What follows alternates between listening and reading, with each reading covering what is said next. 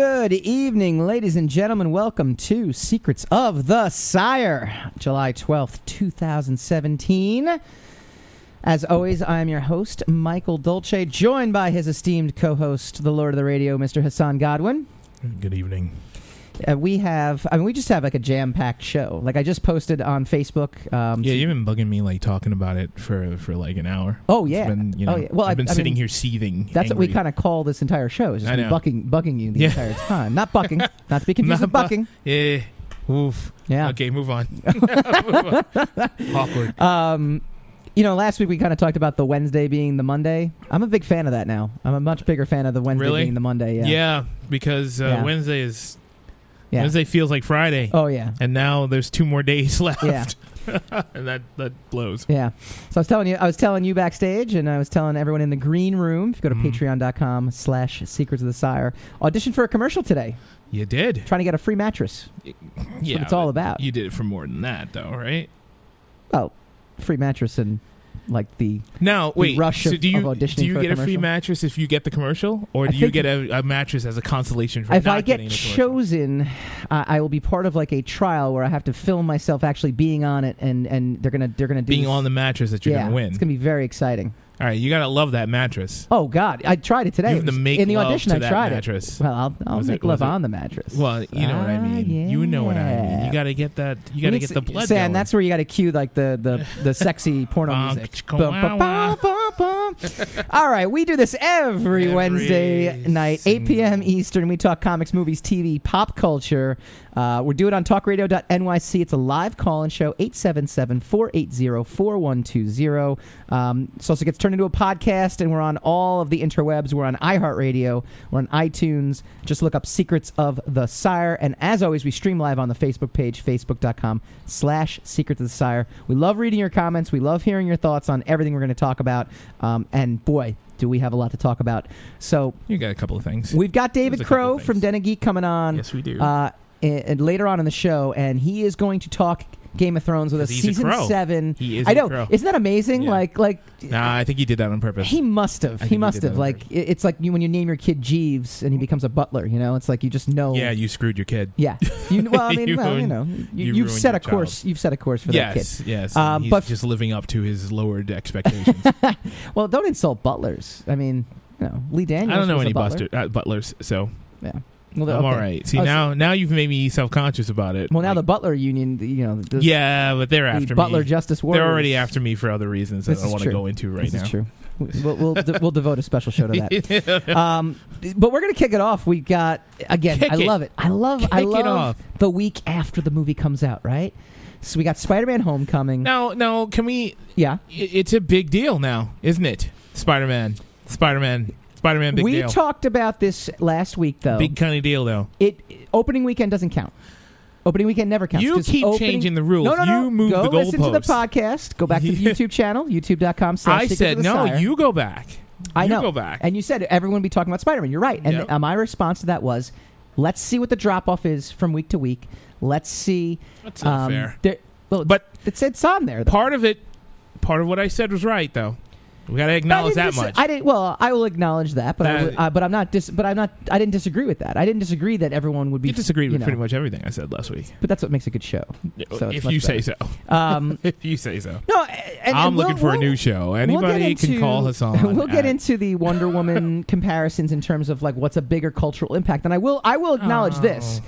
I think after having seen the movie uh, and and hearing from some of our past guests uh, who are industry insiders, it is definitely having a more cultural impact on a specific demographic that I thought than I anticipated because I didn't anticipate the movie being geared specifically for this demographic. So with that, Okay. we're gonna kick off our spoil. We're gonna try to keep this spoiler free as much as humanly Spoil possible. it. Spoil it. Spoil it. Well, in the past, we're like should've seen it blatantly already. saying things. It's been five days. Go see it. What's the matter with you people? It has only been five days, hasn't it? It doesn't Yeah. matter. We're still gonna go. We're gonna go spoiler Spoil free it. as much as possible.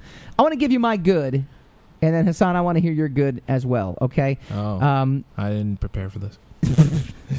well, we never prepare. I mean, that's, that would I that would mean there that there's preparation involved. I didn't Um, realize. and we want to hear what you guys think too. So please let us know. Chime in on the Facebook feed. Um, again, you can call in and debate with us all you want. Fun movie, right? I think overall, I left feeling like the vibe was actually pretty cool. I, I put that in the good Is that column. your best? You That's you, my good. You're good. That's my good column. Okay. Um, ironically, it, it also ends up in my bad column, but we'll get into that. Um, it's a fun movie. I think Tom Holland makes a great Spider-Man. I think um, you know we're, we're, we're looking at teenage Spider-Man. We're looking 15 minute, you know, 15 year old Spider-Man. I think he kind of comes across and, and plays the part really well. Um, I think he clearly washes away the Andrew Garfield movies, the dark, you know, the dark persona, the the dark test, uh, uh, you know, the presence that that you know those amazing Spider-Man movies were, and I think that worked out pretty good. I thought the web slinging was really cool, and again, it kind of goes along with the vibe. Um, you know, early on, Sam and I we were talking. I love the opening sequence where he's fighting crime and he's you know being a friendly neighborhood Spider-Man and he's doing all this stuff. I thought that was awesome. I thought I thought the vibe was just perfect for that, and it just felt it felt great. Um, I also love that it wasn't an origin movie. Uh, I'm glad we did not, you know, have to see Uncle But Ben. We knew it wasn't going to be that, though. Pretty much. We knew, but I got to be honest with you, they did not mention anything about his origin, with the exception of him saying he got bit by a spider uh, to Ganke slash Ned Leeds.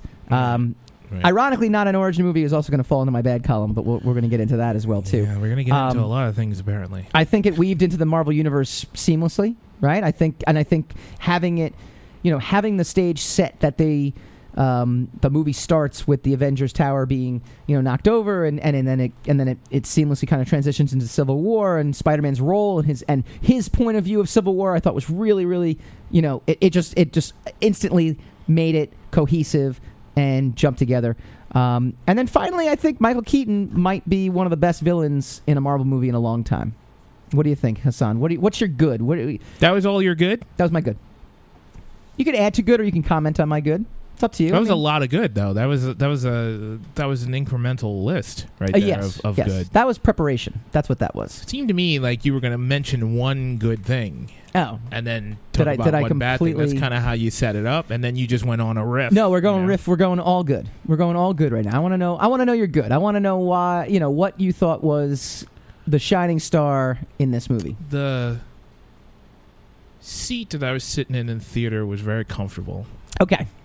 Ironically, mine was terrible. There wasn't there wasn't a lot of sticky stuff on the floor, which I hate. I Okay. hate that. Yeah. I hate that. I, I hear you. I hear you. Um, there were a couple people talking behind me, but I mean that was to a minimum. That was Oh, also good. there you go. Okay. I So, so you appreciated expect that. people to be talking behind you? People always talk behind me. I Really? wherever I go, wherever Really? I go, there's there's there's and it's the same two Didn't people. we have this I conversation suspect. after a while? Yeah, yeah. After, a while, the, pro- the just- problem is you. Yeah. it's not. it's fine. I mean, like, I don't boy, really contribute to it. I don't. happening? I don't talk back to them. yeah, very true. They just like to get behind me and talk about things that have nothing to do with what we're doing Yeah. at, at the Mhm, moment. mhm. Um, so if we're waiting for a train, they're talking about a cab. Yeah. If we're watching a movie, they're talking about a TV show. I don't Yeah. know. I don't understand what it's about. Amazing. Um, yeah, it was. A, I I enjoyed the movie. I thought it was. Uh, it was. It was. It was a solid, entertaining experience. Sure. Um, Like you walk away feeling good about it, right? Like at the end of the day, I, you're I like, walked away. I, was- I was happy I saw it. Yeah. I, I mean, it didn't. Yeah. I- we're just talking about the good. So, I liked. I liked Tom Holland. I, I thought he was. I thought he was great. Um, Marisa Tomei. excellent. Yeah. Um, all the cast. The cast was really good. The kids Yeah. were solid. I didn't like Flash. I didn't love. I didn't love. We're not. We're talking about my good, right? This is very true.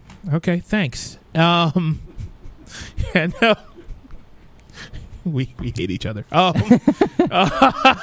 That's what. That's what gets us the ratings, yeah, buddy. this is spike, spike, rating spike. Um, F you. yeah, 10,000 downloads. Done. When the next week when they shoot one of us. Um, uh, the action was was pretty solid. Yeah. I agree with you one hundred percent about uh, Michael Keaton. Yeah. You know, but he was I mean, Batman. he's he was Batman. well. I know. I know. so but we, we knew he was going to deliver. well, he's actually a professionally trained actor who's really, really good in, in Yeah, pretty we- much we everything knew- he's in. Right. We knew he was going to give Yeah. up the goods. Yeah. You know. Yeah. Um. Uh, I like the reveal. Yeah. That was a great reveal. I did like the reveal. It was one of those things that were really. Um, someone said once that The that twist. whatever your reveal is has to be something surprising, Yeah. but obvious. Right. And that was a that was a very solid. I applaud you with the spoiler-free aspect of your description. I applaud myself. Yeah. But I don't know what we're talking about. Well, you didn't. Oh, actually, you mean you when- didn't actually say what the reveal is, the twist. oh, but you re- you did it. You, see, you mean the is- fact that Michael Keaton's the mayor? Right. Oh, Right. He's actually That J. eats Jonah the Jameson. He eats the mayor. he swallows the mayor. It would just turn weird at that point. Yeah. People started eating each other. I just, I don't know. I don't. You were in the wrong theater at that Yeah, I think so. point. I You're think like, I. ah, crud. I took this. There was this. There was this uh, stamp. There, I licked the back of it. I just ended up someplace else. Um, You're not so supposed to do that. You're not supposed to nah, do look, that. man. It was a weekend. It was Yeah. a weekend. Yeah. Um, all those things were great. Yeah. I thought it was a, a solid film. I will jump the gun and say I've seen it before. Really? Okay. That's my only kind of issue I like that. See, that's with um now in what way? It's just it's another Spider-Man movie and it's really good. Now here's the thing. I I was not a huge fan of of the Amazing Spider-Man movies either. Right. I thought that I thought there was a lot of great stuff about them, sure. but they weren't Executed poorly. Yeah, they- I don't know if they were executed poorly. I just didn't think they were necessary, and I, that's that's the worst criticism you can give a movie. I agree. because I don't think any movie is necessary. But in the fact in the in the fact that they were a, a an obvious money grab for Sony sure. uh, and a license renewal thing Sure. for Sony, and you could tell on its face. Sure. So it you it, Andrew Garfield, great actor. mm-hmm. I don't think he's a great Peter Parker. Um, but, uh, and Emma Stone. I mean, those two, they, Right. the two of them were kind of wasted Yeah. on this. You know, two really great actors were kind of wasted in that in that in this situation. Now, having that been said, Mm-hmm. they did try to do something with Spider-Man. Yeah. that was a that was interesting. I I think the Tobey Maguire movies, for all their faults, They're the best ones. yes, for all their faults, covered the whole spectrum of Spider-Man. What Spider-Man is going to be on cinema, Sure. right? Bad special effects or whatever. They can't. You can't really even blame it for no, that. No, you right? can't. You can't. Okay, so now we're talking. We're trying to get back to basics. You know, Sure. that that whole idea of the back to basics, Sure. which which Mhm. we this another thing has done that, which we've discussed uh, deeply, and it's back to basics, and it's just not original. Back to basics means not original anymore, because he's and, and he didn't really even deal with the melodrama of his love interest. Yeah. So he didn't he didn't struggle to be Spider Man. Right. He didn't discover being Spider Man. He didn't have an issue being Spider Man, Right. and he wasn't he he didn't have a romantic. Well, that's actually why I said the origin is both a good and a bad for me, right? Um, because it was good that we didn't need to we didn't need to learn how to become Spider-Man again at nauseum in in a in a lengthy Yeah. like ah. but give me something. Watch Bruce Wayne's Give me parents get something killed here. one more time. Um, I'm gonna have a heart attack. You know, If I watch Martha, Martha and Right, Wayne right, get shot in right. the face one more time, I'm gonna lose my. but you know what? You can still reference the fact that Martha got shot and Yeah. reference the fact. yes, you can You you, know, can say something. and that's about something it. they did not do in this No. movie. And I think there's a there's a there's a fault with that. And what- I don't know if that's the fault. I, no, no, no. I, I, will tell you what the fault is. Oh, you're gonna- all right. I will let's- definitely tell you what the what's the fault, fault, is. But I'll sir? tell you. But but before we get to that, let me just complete this. Let me complete this train of thought here. Um, I, I didn't need to hear him even say, "With great power comes great responsibility." Tom Brevoort, Marvel editor, actually, you know, Mhm. Facebooked out. He, he tweeted out that it was great that we didn't hear the line. It was great that we Well, didn't yeah. see Uncle Ben. we And it didn't was really hear it in Amazing Spider-Man it was, either. but it wasn't great at the same time though, because Spider-Man's character is based on guilt. There was not a shred of guilt. Mm-mm. The the penultimate scene where they actually, you know, uh, mirror Amazing they- Spider-Man 22, I think it was Yeah. the original, where he's lifting the stuff off him to get out of there. Yeah. He's using like a throwaway, uh, not a throwaway line from Robert Downey Jr., but that's supposed to be a moment where he kind of summons the guilt of, you know, of letting Mm. Uncle Ben get killed Mm-hmm. to motivate him to do something extraordinary, not like some rich guy being like, well, you kind of suck, so I'm going to take away your toy. yeah, That yes. is, and we'll get into more into that, and I will also give you the major, major flaw that ruined this movie. Oh, all right.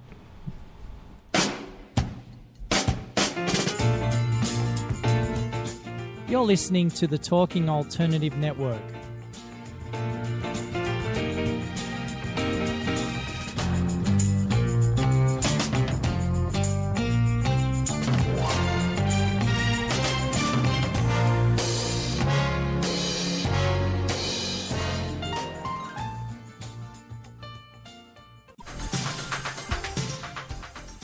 Do you want to connect with? Are you an entrepreneur or intrapreneur looking to build your following? Welcome to our show. Follow, Me Friday with Joan. and Priya Tune in every Friday at noon Eastern. on talkradio.nyc. We're, your digital connectors. Woo woo!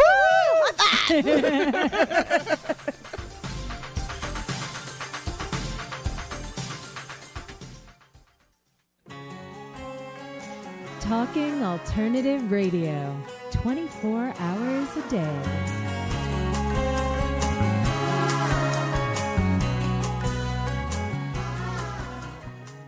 We're going to keep it superficial. Just the brass tacks We are of the very situation. superficial people Yes. in general. Wow. So we're going to stick to. Well, I'm a very superficial person. Yeah, I'm all right. I'm a book by the cover I'm, kind of I'm a person. great guy. I'm not superficial at all.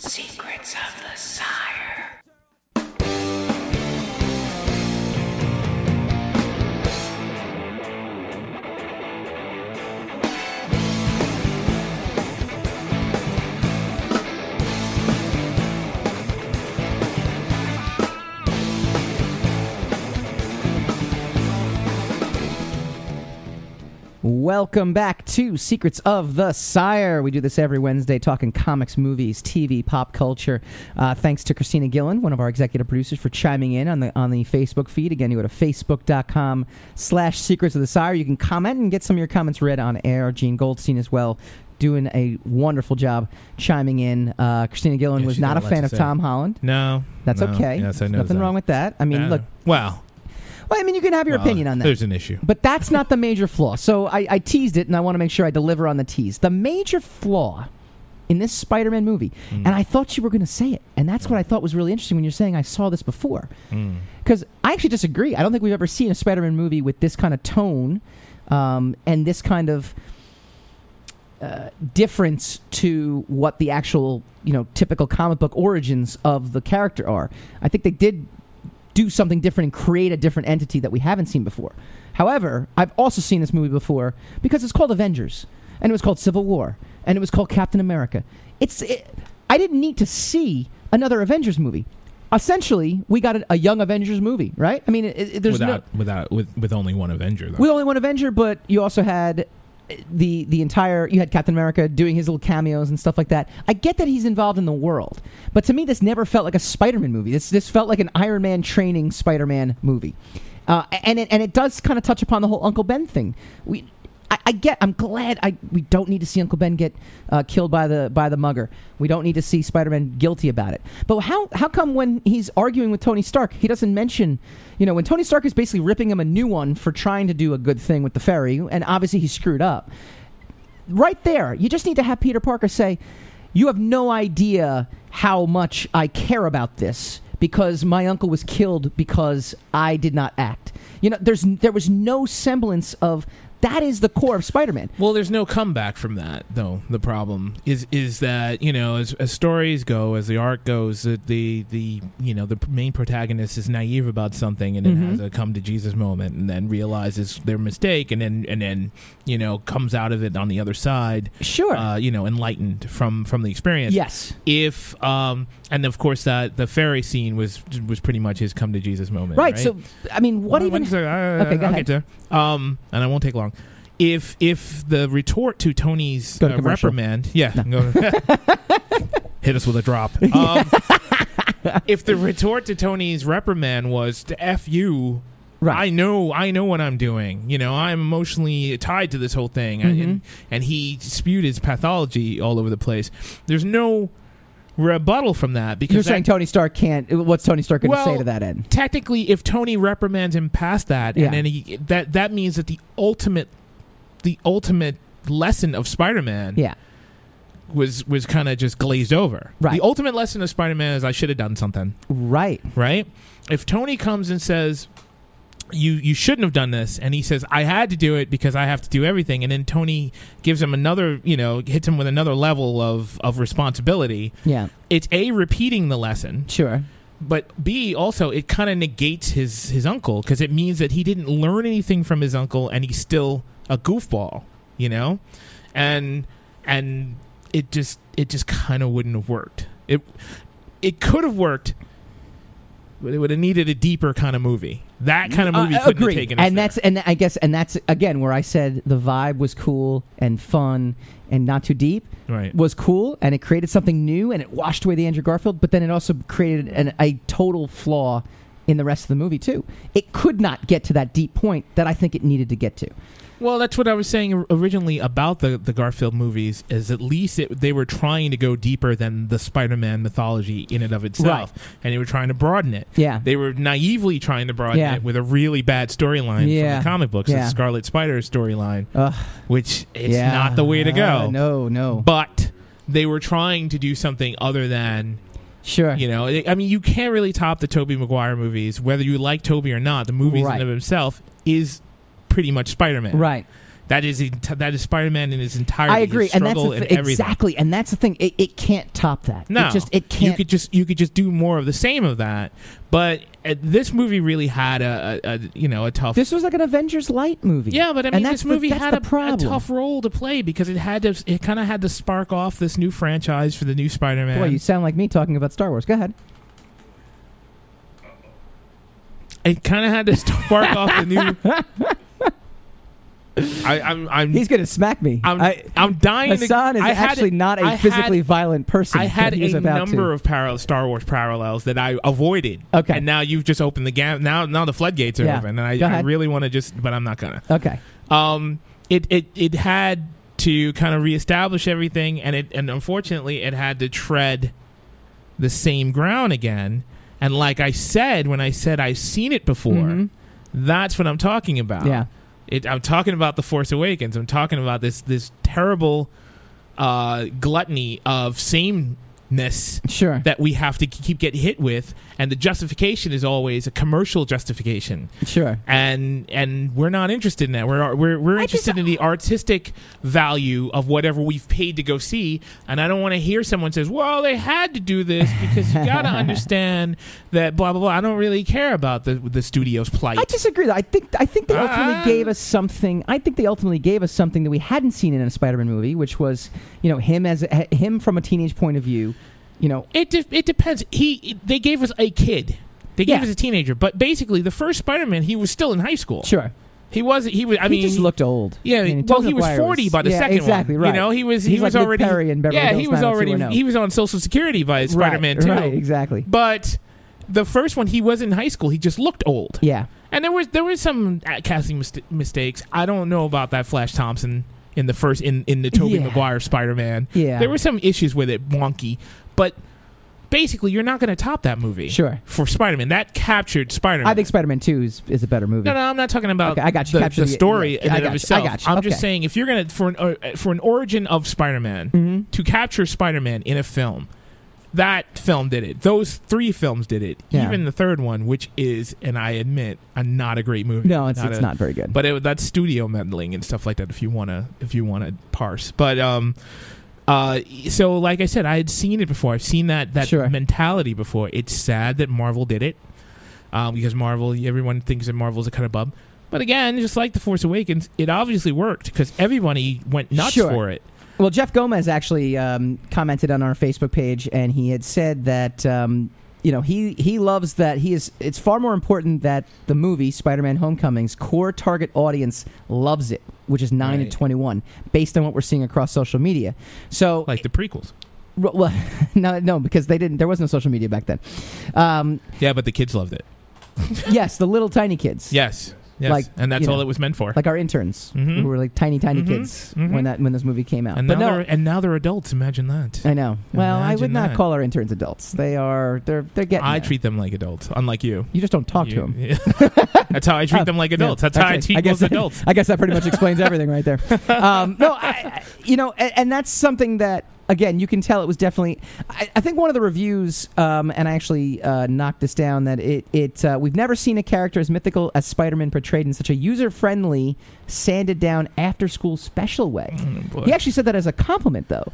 See, to me, it's almost like Yeah, we- I- and this that you know that's that's that terrible terrible uh, uh, uh, hipster jargon. You know, Yeah. we've never seen this before. This is a thing that we've never seen. Hey, you've never seen it, and that, that's a b. Did we need to see it? Is that something that we needed? Yeah. Is that something that Spider Man needed, or did you just dig that up to, to give it as a as a as a hit point? Sure. We've seen everything Yeah. that Spider Man has to offer. We just want to see more Spider Man. Right. But see, that's the, that's the problem with the modern movies. Is everything kind of has, like you're saying about uh, the Wonder Woman thing, everything has to be like an event. So instead of just going to see the movie and go, oh, all right, that was Spider Man. And Yeah. he did some spidery stuff, Mhm. and he, he stuck to a couple of walls. He sprayed, sprayed some web on people. Sure. He punched the bad guy. I got what I wanted. Instead of that, everyone's like, well, do we really need this? Does that Sure. need to happen? Well, it Does happens after there's six or five, you know, five Yeah. attempts at a character, and, and or three reboots. If Yes. you, if you kind of look at it that way. Yes, it Uh, does. Wayne uh, Peterkin actually wrote in. He's my biggest gripe with the movie uh, was he hated Stark's presence in it and caused more tomfoolery. Uh, Daquan Kane, I named that as an issue in my review also, so you can go to Daquan's uh, Facebook page. He posted a review. I didn't mind him there, but there was too much of him there. Um, yeah, in general, I think that I think that the argument of he had to do this, they had to do this, is something that is valid. Um, I, I think that the Star Wars analogy, though, Star Wars had a lot more, a lot more pressure on it coming back because of the prequels than Spider-Man did coming back because Marvel itself. I think I think this Spider-Man movie had the luxury of. Well, now we're doing a Marvel Spider-Man movie, and and there's an a, an instant like boosting that kind of goes along with being a Marvel movie hmm. that people kind of automatically expect. Okay, well you're going to be good then, um, which could be putting could put That's the pressure, on it pressure. Could that- put that pressure could- on it, but at the same time, at least you're coming in saying, "Boy, they haven't made a bad movie yet, so chances are this thing's going to be good." My problem with it, though, is it was like every other Marvel movie. It was another Avengers movie. We, Civil War was not a Captain America movie; it was an Avengers movie. Uh, Spider-Man. This was a young Avengers movie. I'm done. I, like I, that to me is well, that's you though. that's the well, yeah. That's that's why I have my. No, I, know, I'm, I- I know, That's the repetition that I'm that I personally am kind of sick of because. Uh, it was great. You know, you But can toe you're- the but you're basically saying that you're tired of the superhero format in general. I'm tired of this building, and Captain America actually said at the end credit scene, right? Like this patience, just have patience. We're building towards something, and obviously it was a veiled reference to Infinity War, which is coming. I, I'm almost sitting there saying they've been building toward this Infinity War now longer than they had to. Uh, I think that in general, you have Captain, you know, I mean, like the original. You know, phase one was we need to do an Iron Man movie, a Captain America movie, Hulk. We just kind of know who Hulk is, and that's enough. And we have to do a Thor movie, and it's going to build toward Avengers. It was three movies, uh, successive over three years, building to this fourth or whatever, two years, whatever the case is. Awesome, and it paid off. Uh, now it's like okay, now we're building toward this huge thing. They're, they even set this story eight years in the future from the first Avengers movie to say that they're building toward this Infinity War, and it's great. It's great that they they have this vision, and it's great that they're trying to execute this vision. But I'm kind of running out of patience now. I, I'm almost sitting there saying what you're saying. I don't even think we needed this movie. Having Spider-Man in Civil War would have been enough to build toward Avengers Infinity War. I feel like everything's building toward that, and we didn't get a Spider-Man movie. We got a Spider-Man is training to be in the Avengers movie, and that's but my at the big end, thing. I think I think the the payoff at the end, the way it ended, it's kind of a it, it, it's is um, kind of a referendum on that build up because he's Sure. been if if if you look at it microcosmically. He was building up to that particular thing, Yeah, right? He was building up to his own Infinity War at yeah, the end, sure. and then at the end, he was like, eh, "You Yeah. know, I want to Well, be my own man." Do you know what? So- El- do you know what else is building up? Do you know what else has been building up? I have no idea what you're gonna tell me. Ga- Game of Thrones. I don't. Game of Thrones has been is- building up. That is the ugliest segue I've ever heard in my life. It wasn't, you know. That was, that was a terrible transition. Southtown girls won't blow you away, but you know that they'll stay. Oh. Oh, There you go. That's that's my whole I steady don't know reference for why. the I'm night. sorry, everyone at home. When we come back, we Sorry got for David my Crow in from that. Den of Geek is gonna is gonna hype us up Excellent. because we got Game of Thrones coming back this weekend. Yes, it is. Get It's psyched. a big deal. Get psyched when we come back. You're listening to the Talking Alternative Network.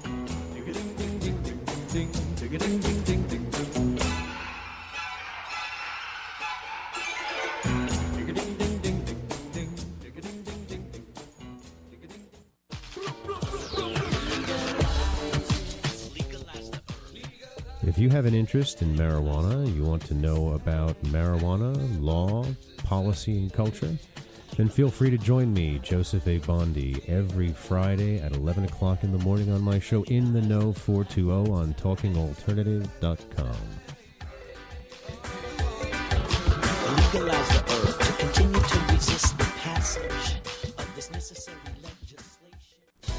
Hi, this is Rob Kay, And I'm Callie Alpert. and we're hosts of the Rob and Callie Show. Are you looking for a show that talks about real stuff like life, love, the pursuit of being yourself? Then you have come to the right place because we cover topics ranging from chivalry to gratitude to your relationship with money and everything in between. So listen to us on the Rob and Callie Show Tuesdays, 8 to 9 o'clock Eastern Standard Time on talkradio.nyc.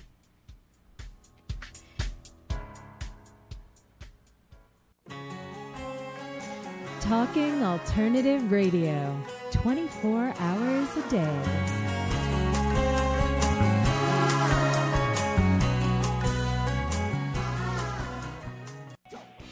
The superpower you wish you had.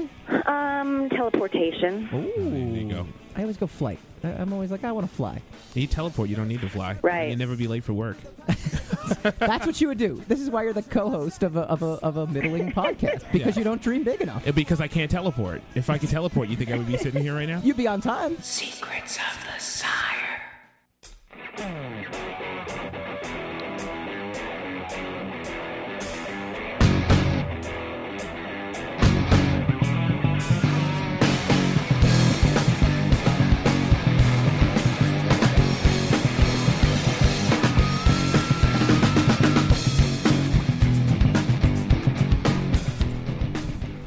Welcome back to Secrets of the Sire. We do this every week. We talk. I label this a comic book movie podcast because that kind of gets gets the whole gamut: comics, movies, TV, pop culture. Gets it all in there. Uh, Hassan hates that drop because he thinks I'm making fun of him. I love that drop because I think it just highlights how brilliantly funny I am. So I think that's really what it comes down to. Yeah, at, at, at the expense of others. Understood.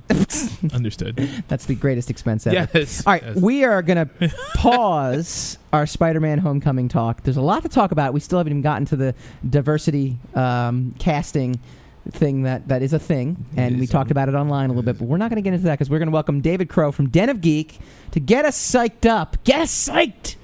We got Game of Thrones coming back this Sunday. Like it's weird. It feels weird. David, you there? Hi, yes. Thank you for having me. Well, thank you for being here. Does it feel weird that it's in July? It, it, it, there's something there's something off about having Game of Thrones on in the summertime. Uh, I actually agree with that. Uh, living in New York, I always have associated over the years now Game of Thrones coming with spring. This is right. It's finally getting out of winter, ironically. But yeah, now winter's coming in July. But we're we're equally excited though, regardless, right? I mean, this is this is we're building toward the end. We're we're getting somewhere. I mean, I, I'm, I, you know. I, I feel like I feel like everyone's excited, but again, I think the, the, the timing of when the show has come back is kind of throwing that off a little bit. But we're all going to be glued Sunday night, right? I mean, there's no question. Yeah, I, I imagine so. Uh, I think the show has reached the point where even the marketing is aware that the excitement is so high right now that they can give you very little, Yeah. and that you know uh, half the television viewing population in the world is going to turn on to HBO uh, Sunday night. One of our old coworkers, Jeff Hannis, who used to work at Wizard, I even posted on Facebook, "You get my money for three months, HBO. You get my money for three months." so I mean, it's like even people just Actually, HBO said back, no, we got you the whole year. You're only getting your money's worth for three this months. is right. This is right. so Well, yeah. Well, this season's only seven episodes, so I imagine uh, it was very uh, fortuitous to premiere it in the middle of the season. So I believe it'll be able to just cross over three months, uh, three calendar months by the end of its Seven uh, weeks are seven episode by. run this year. Oh, So. HBO, you clever, clever beast. Um, David, did we ever think we'd get to this point uh, where the show has spun so far past the book now? I mean, this is this. I mean, last season was kind of it still had some aspects to the books in them, uh, Mm-hmm. but for the most part, well, I mean, there, there was a little, there was uh, there were some storylines that did make There are it into aspects of it. right aspects, but this season is going to be completely like there's nothing, there's no, there's no point of reference. Well, yes. Well, actually, I think for the most part, last season was entirely past the books. I think there were some very uh, limited elements that they carried over from the fifth book that they just didn't bother Right. adapting. until uh, the sixth uh, season. But yes, I believe this season uh, we're well past the books, and more than that, we're actually headed towards the end game. From everything that has been said in the press, Yep. season seven, even though it's truncated, is going to be all about ramping up both the uh, visual spectacle as well as the uh, forward momentum. Because this is not only this is the penultimate season, this is really uh, the end game is beginning. We Mhm. are now seeing everything kind of uh, conflate into a very local areas. They killed off like 20 characters last season. Yeah. And it's now becoming a very small board game, as it were, for Sure. the uh, last two seasons. Sure. Now, I have a theory here, and, and, and this is my theory that George R. R. Martin deliberately is holding back the books so he can test the waters with the with the TV show. Now, the TV show has reached the point where he's like, ah, I can basically put out whatever I want in that, or I could see, you know, what my ending was supposed to be, see how it goes, and then I can Well, adjust I- on the fly. I think that's well, I'll say this: I'm actually very curious how much of his ending they're going to use Mhm. because uh, we do know that since about season two or three, somewhere around there, George sat them down and he gave them Yep. the end games for most of the major characters, Yep. almost every major character. Mm-hmm. uh, which intriguingly we know that they have they have to have strayed a little bit because they're very clear. And for example in season six we found out what happened to hodor. Yeah. and they were very clear that george told them that. And that is a very brilliant george r r martin twist. The character everyone enjoys laughing at making fun of. Sure. Oh his name and his handicap comes because his rich lord was playing god in time travel and uh broke the Yep. stable boy's brain. Yep. There's something very British about that. and and so then uh but that's very George R. R. While they very clearly implied that the uh green trial as it were when the great uh prologue to the season finale last year where Cersei wiped out half of the cast of King's Landing. Uh-huh. That was their invention. So I'm I mean I'm sure that the High Sparrow was doomed Sure. from the start, but it's it's intriguing to wonder if they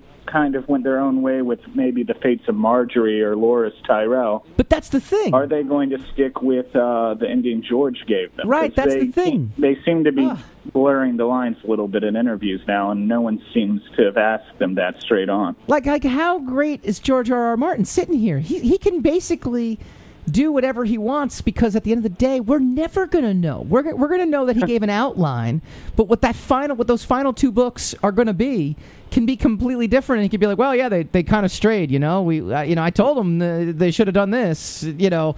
Uh, I mean, uh, not that he would. I'm not that he's he's not going to badmouth anybody, but I'm just saying he can basically kind of go in any direction now, and he's basically protected because the TV show now is so far past the books. Then again, he's been writing this for 20 years, over 20 years.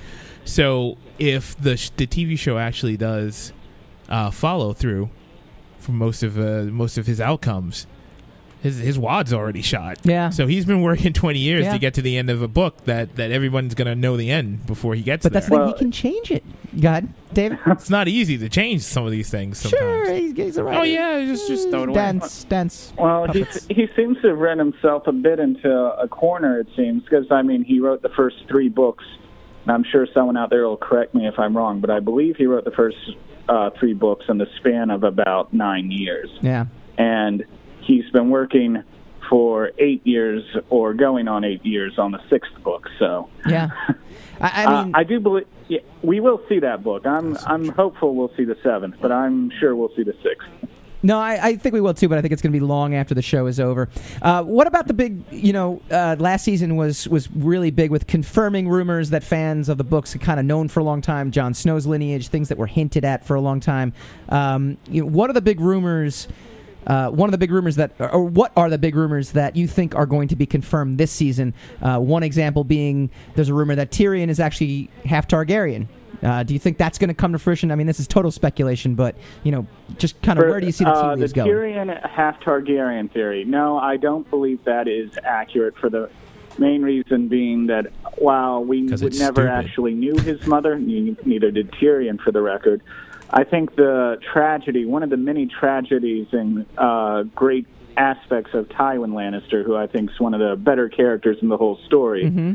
is that he very much loved his wife, but he resents.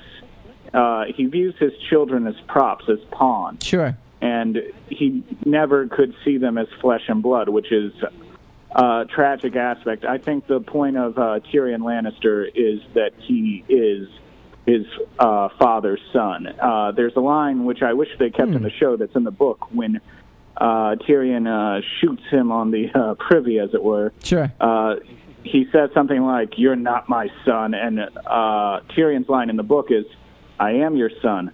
I'm your. I'm you, writ small." and uh, I think, uh, or maybe he actually said writ large, but the point was that he, they, Tyrion was the true heir to Tywin's uh, throne as a, uh, his to Casterly Rock, but Tywin could never see it. Sure. So no, I don't think that the. I think they've pulled the f- surprise, quote unquote, lineage about Jon Snow. So I don't think they're going to do that with Tyrion. Okay. Uh, what's your favorite episode so far in the whole series? Oh, um, that's that's interesting. I would say personally, uh, for me, I would say it might go back to season two, which wasn't my favorite season. Okay. But I really loved Blackwater, Oh, which that was great. the uh, penultimate episode in that Mhm. season, where they did an episode entirely around a battle, which they've done several times since then. And while it doesn't have, it did not have the budget or spectacle of say Battle of the Bastards last year. Uh, the reason I thought Blackwater was so good is they had a very cinematic eye from uh, director Neil Marshall, who uh, has done a number of really good movies.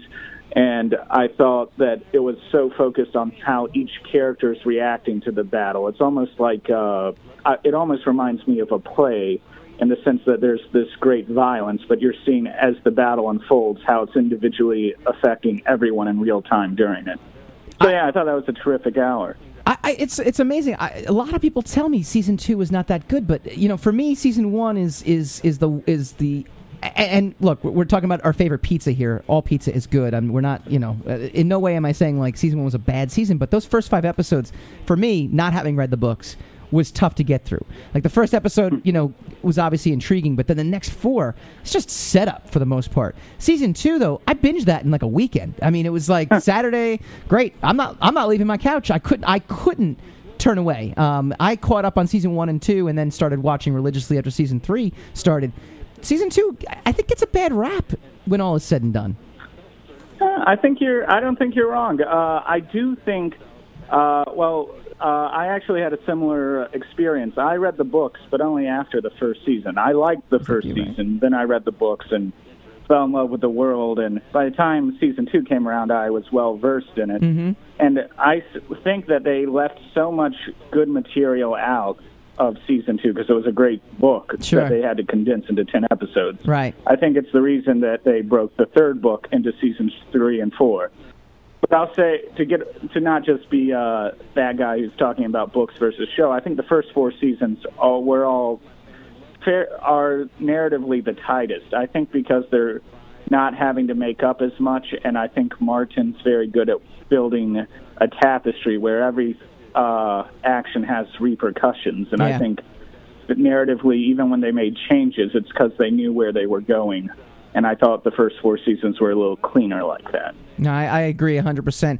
Uh, talk to us about Den of Geek. Uh, talk to us how people can find you. And you guys are preparing for Comic Con, huh?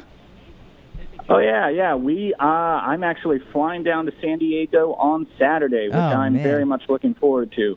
I I will be there. I will actually be covering Game of Thrones. I'm sure that they Ah. will be baiting on theories. I don't know about Tyrion, but for example, they're very big on uh, pushing the Jon versus Sansa storyline, which I think's probably not going to happen.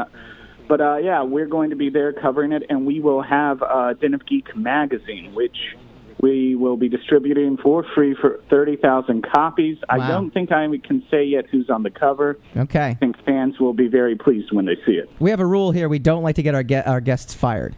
You know, so it's, don't. But but we also do like when you It's more of a guideline. when you break. Yeah, we also like breaking big news, and then we can say like it was oh, it was done. Oh, here I wouldn't be fired. I would just get, you know, uh, slightly reprimanded. So you could you could try to get me to say it. Well, we, we like to be polite as, as possible here, which is probably why we're a middling podcast. We should be more controversial. uh, David, thank you so much for joining us. Uh, where can people fi- find you online? All right. Yes, I'm on Twitter at the Crow's Nest, and uh, you can also find me at Den of Geek, where I'll be sure to talk about plenty of Game of Thrones and all the other nerdy movies. I'm sure we talk about. David, thank you so much for joining us. When All right, thank you. we come back, Wonder Woman Sex Cauldron. Yeah, we're going there. You're listening to the Talking Alternative Network.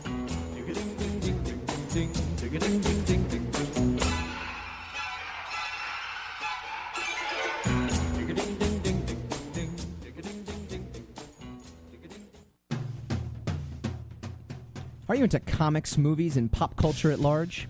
What about music and TV? Then you're in for a treat. This is Michael Dolce, your host on TalkingAlternative.com. I've been professionally writing comic books, screenplays, and music articles for almost 15 years. Catch my show, Secrets of the Sire, at its new primetime slot, Wednesdays, 8 p.m. Eastern Time, and get the inside scoop on the pop culture universe you love to talk about. For more info, go to secretsofthesire.com.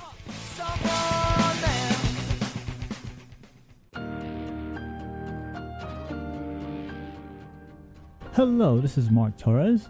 And Pronto Comics own Dominic Sperano. And listen to our show, It Came From the Radio, right here on talkradio.nyc, every Wednesday, 9 p.m. Eastern Standard Time, we talk about entertainment, movies, comic books, and other news. So make sure you check us out. That's right here, 9 p.m. Eastern Standard Time, every Wednesday, talkradio.nyc.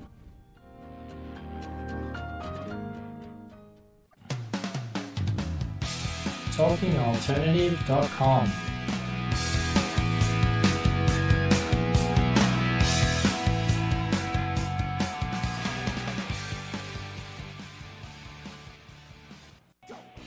Can a man actually get up with any kind of macho manliness and say Twilight was a good film franchise and or movie? That's like the guy wearing the pink shirt, right? Like he- Yeah, he, feels completely confident. But in, men can rock the pink. wait, wait, wait! for Sam, Sam the audience. engineer is Sam- wearing pink right I just pulled a Hassan. Secrets of the Sire.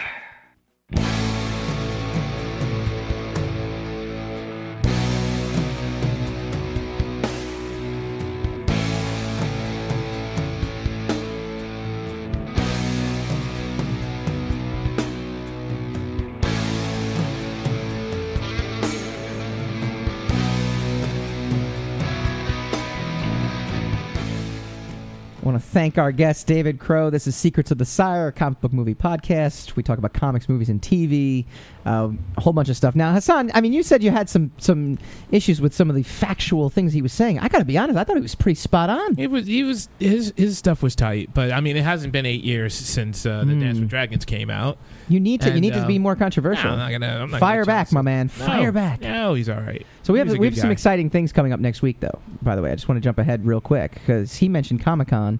We are going to be doing our Comic Con preview next week. We're going to have House of Cards actor Kevin Kilner going to be coming on. Uh, he was also in Dollhouse with Joss Whedon, so we can get some Joss Whedon talk. He was in some episodes of Quantico.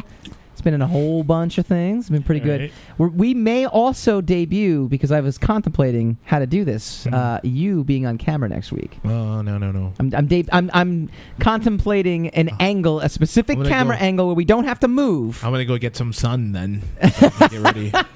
Wait, what, what does that mean? Huh? You're, you're, Don't read you're- into it. Don't read into it. Yeah. Just keep going. That was, uh, class. that was very racially Have some class. See, there it is. Yeah, now, yeah. see, you ruined it. It was a subtle nod to it now, and you just kind of hit it over the head with a hammer. That's called gilding the lily. You hung a lantern on that. Don't hang a lantern on on subtle jokes. This is not Monday, Wednesday. Don't use big words and No, phrases those- like gilding those are the not- lily. What the hell is that? Those are writing terms, man. if this You're a was writer. if this was a supposed to be Monday. Wednesday, then I would have known what that means. Nobody means. knows what this Monday Wednesday thing is. that you're Sure, they on. do. If they're checking us out on iTunes, Yeah. and downloading See? our podcast, That's a segue. iTunes stuff. Whoa, this guy. Zing. Burn. You got me. You got me. Now everyone has to go to iTunes That's to know exactly what we're talking here, about. baby. that might have been the best thing you've ever said. Period. Like on the show. I mean, we're not even talking about like like your opinions. They're okay. Ah. Segue. Boom. Yeah. That's where the money's made, my man. You know what? And for, for that, now I'm going to end every sentence with boom. Yeah. Boom. When you do that, whether or not it's a, an actual accurate statement or not, you are dropping the mic. That's and right. You are just you are That's like right. placing yourself in a position of authority. That's what I boom, and that's what I do. Exactly. Boom. Boom. Boom. Boom. All right, that's enough. That's old already. It's my favorite time here. We go spinning the racks, bringing you the most fantastical pop culture news and stories. I'm going to add stories in there because You got stories? This is not a news Boom. item. This is a story item. Boom stories. called spinning the racks. Spin the rack, spin that rack. Boom. You should Here's- edit it in boom. We gotta we gotta cut that a little bit so that it just happens right away, and so there's like this this pregnant Whoa. pause. I was thinking the exact same thing. Oh Boom. my- boom. Oh my god. We're, it's- we're in lock. We're Holy synced. crap. Wow, this this show doesn't work when we agree. So I was watching. Um, did you catch the, the the History Channel Superheroes Decoded? Did you ever catch that? Oh, years ago, right? No, no, no, Wasn't no, it- it, was, it was on a couple months ago. It was like a new thing. Th- No, no, all then right, obviously not. all right. So they basically they. So a it speaks to how far behind I am in my DVR that it's been sitting there for three months or Oh, so. yeah, and I finally Yeah. got to it. It's only Did they decode episodes. the superheroes out? They just basically pandered to the superhero craze and showed all the clips from the movies. That's kind of Um, why I don't watch those things. one of the other things they, they did, which kind of bothered me, was they kind of retold a lot of comic book history, but basically through today's eyes. Hmm. You know, saying like the motivations of this. Well, this is obviously talking about diversity and immigration and this and that, and it's like, well, yeah, no, X Men, yeah, X Men was clearly done, you know, as a as a, um, you know, Metaphor. Right, uh, the, the end of the show, Monday, Wednesday. Mm-hmm. Go check us on iTunes, itunes.com. S- Look up Secrets of the We both can't suffer Monday, Wednesday, Um, though. So You know, but but for the most part, they really, I mean, they really said like, and Vietnam was such a troubling war, and it, and it caused, you know, Stan Lee to come up with this idea. And I'm like, I don't really think he kind of came up with that. Meanwhile, they glossed over like Watchmen, which was an actual representative, uh, a, re- Of the- an of actual reflection of the of the era. era. They didn't talk about but that. But Watchmen wasn't sexy because that, that movie is disregarded. Right. It's not regarded right. with, a, so I mean, there was a lot of like there was a lot of like the comic book geek in me who knows comic book history to be like, you know, mm, you're you're kind Yeah. of you're kind of bending this history to to. to Yeah. But one thing I didn't know, Uh-oh. And I had, and this is what we're going to be talking Revelation about here. Revelation. was. Um, the creator of Wonder Woman, uh, Oh, yeah. who is Yeah, uh, I'm going to get his. I was going to name here. mention this the other, but it didn't seem to fit in with the narrative of what you were talking about because Yeah. you were, you were all ha- had I known this, Yeah, I yeah. would have actually, yeah. Psychologist William Marston. So apparently, he was a polyamorous, and he Mm-hmm. was part of a sex cult, and that's how he came up with the idea of Wonder That's why Woman. she's um sort of you know undressed, yeah. scantily clad. But this is like in, the, American 40s. flag. So this guy, so I actually looked it up, and the Atlantic.com had a whole feature on the hidden uh, history of Wonder Woman. So apparently, yeah, uh, the creator he wasn't exactly a feminist, and clearly they say he was clearly a racist Hmm. uh, when he created the character. But it was built on women empowering and pro queer ideals. Again, I hate using terms like that be- to, to define things Hmm. that did not have a definition back in the 40s, um, but they're kind Yeah, of but, I applying mean, it. They're applying today's terms to what he was Yeah, doing. well, because today's terms are more expedient. But what he was doing was banging two chicks, basically, is, is what he was doing, and he Right. created the ultimate female like empowerment icon. So he was, you know, he was a progressive. He was- is Wonder Woman feminist? Yes, the Amazon princess is often seen as I, an icon of female empowerment, but she also wears that swimsuit and the original comics from well, the 40s. everything is kind of everything is kind of twisted, isn't it? Yeah. Because you got this really great feminist icon that was, you know, devised by this this kind of unenlightened racist, uh, you Yeah. know, sex, you know, sex addict. Yeah. Right. Yeah. You got X Men, right, which is supposed to be like a metaphor. Basically, the the, the oh, greatest that is absolutely a the metaphor. greatest metaphor Yeah. is made is, is Dr. Martin Luther King versus Malcolm X, It- right? and yes, but 90% of the X Men are white. You know, so there's Well, always yeah, this there's- little. there's There's, there's always there's Sure. there's always something a little sketchy about the depiction. Ironically, they, they talk about that in the show. Mm-hmm. Um, they talk about the Malcolm X versus Martin Luther King, and then you, you can't help but see like big bald Xavier and like really old white guy Magneto, Yeah, and they with and they white do flowing par- hair. Right, right. Yeah. I mean, they, they, there is. You're absolutely right. Yeah, so there's always a little there's, there's always a little Stan bit Lee of uh, a, a little bit of kind of am- ambiguously you know ambiguous wrongness that, Yeah. that is that is ingrained it's in the it's in the DNA of this stuff Yeah. and that's the that's what the the the, the panic of the corrective panic is all about because a lot of this Hmm. stuff the foundation of this stuff is mixed very badly Yeah, I mean it's so funny. So Jill Lepore's just released Secret. No, not just released. It's been out for a few years now, but apparently didn't do very years, well. really? Tw- 2014, The No. Secret History of Wonder Woman, Ah. um, where she addresses the fact that psychologist William Marston and his family, um, where actually he was a polyamorist who had children by both his wife and his live-in lover and former graduate student, and apparently they were in like a sex cult. They were doing. well done I mean, did they kill people they didn't kill people. Oh. Um, Lepore Get that described so. in there Huntley, Byrne, Holloway, and Marston. So there's even more. There's like more people that were part. Marjorie Holloway was a oh. So my God, he had. He was just what a what a guy. Yeah. 1940s. and, and you got this other thing you know you got this the, you got Oh, Wonder Woman Clearly, I am highly jealous of this. You got Wonder. Well, yeah, uh, and he created Wonder Woman. Like Jesus Christmas, like terrible. he just did everything. That's terrible. But you got Wonder Woman on the other side, which is really you, honey. Uh, you know, icon, right? Which, Yeah. which was everybody, you know, young women all over, the place are imbuing all their hopes and dreams in there, and it has these origins. these Yeah. really, Yeah. questionable So origins. Huntley, Byrne, Holloway, and Marston all participated in what Lepore describes as a sex cult in 1925 to 26. So, I mean, holy Yeah, you're cow! hung up on this At the home of Marston's Aunt Carolyn, good old Aunt Carolyn, just hosting those sex parties.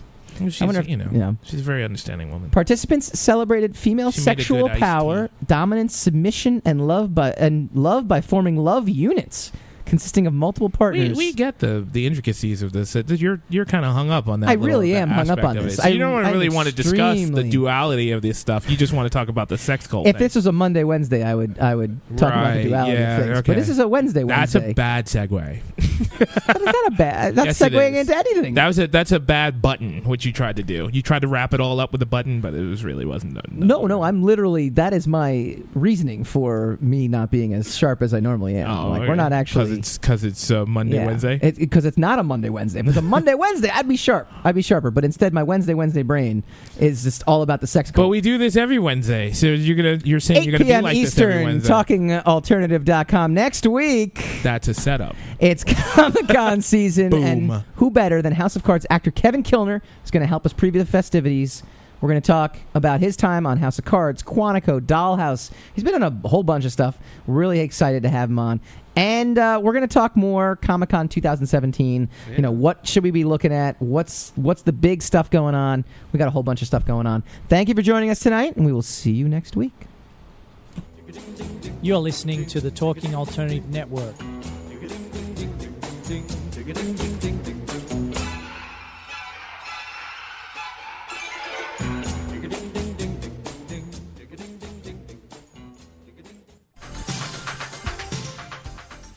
Do you want to connect with? Are you an entrepreneur or intrapreneur looking to build your following? Welcome to our show. Follow Me Friday with Joan. and Priya Tune in every Friday at noon Eastern. on talkradio.nyc. We're, your digital connectors. Woo woo!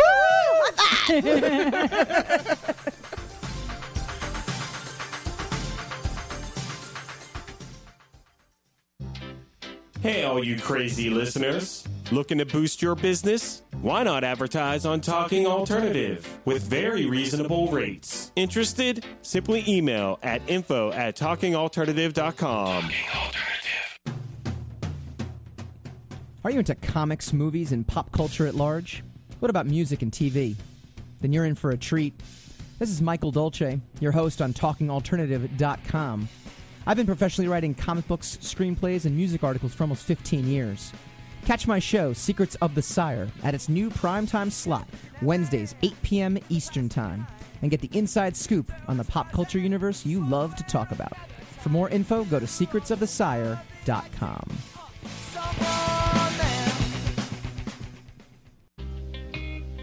You're listening to the Talking Alternative Network, at www.talkingalternative.com. Now, broadcasting 24 hours a day. Hi, this is Rob Kay. And I'm Callie Alpert. And we're hosts of the Rob and Callie Show. Are you looking for a show that talks about real stuff like life, love, the pursuit of being yourself? Then you have come to the right place because we cover topics ranging from chivalry to gratitude to your relationship with money and everything in between. So listen to us on the Rob and Callie Show Tuesdays, 8 to 9 o'clock Eastern Standard Time on talkradio.nyc.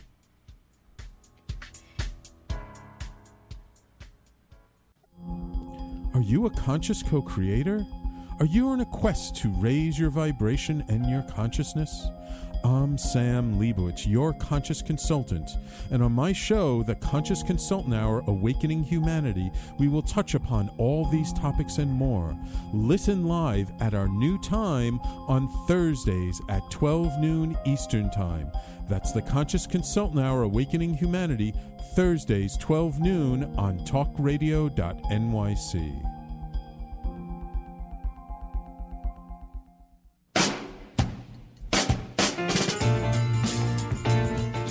You're listening to the Talking Alternative Network.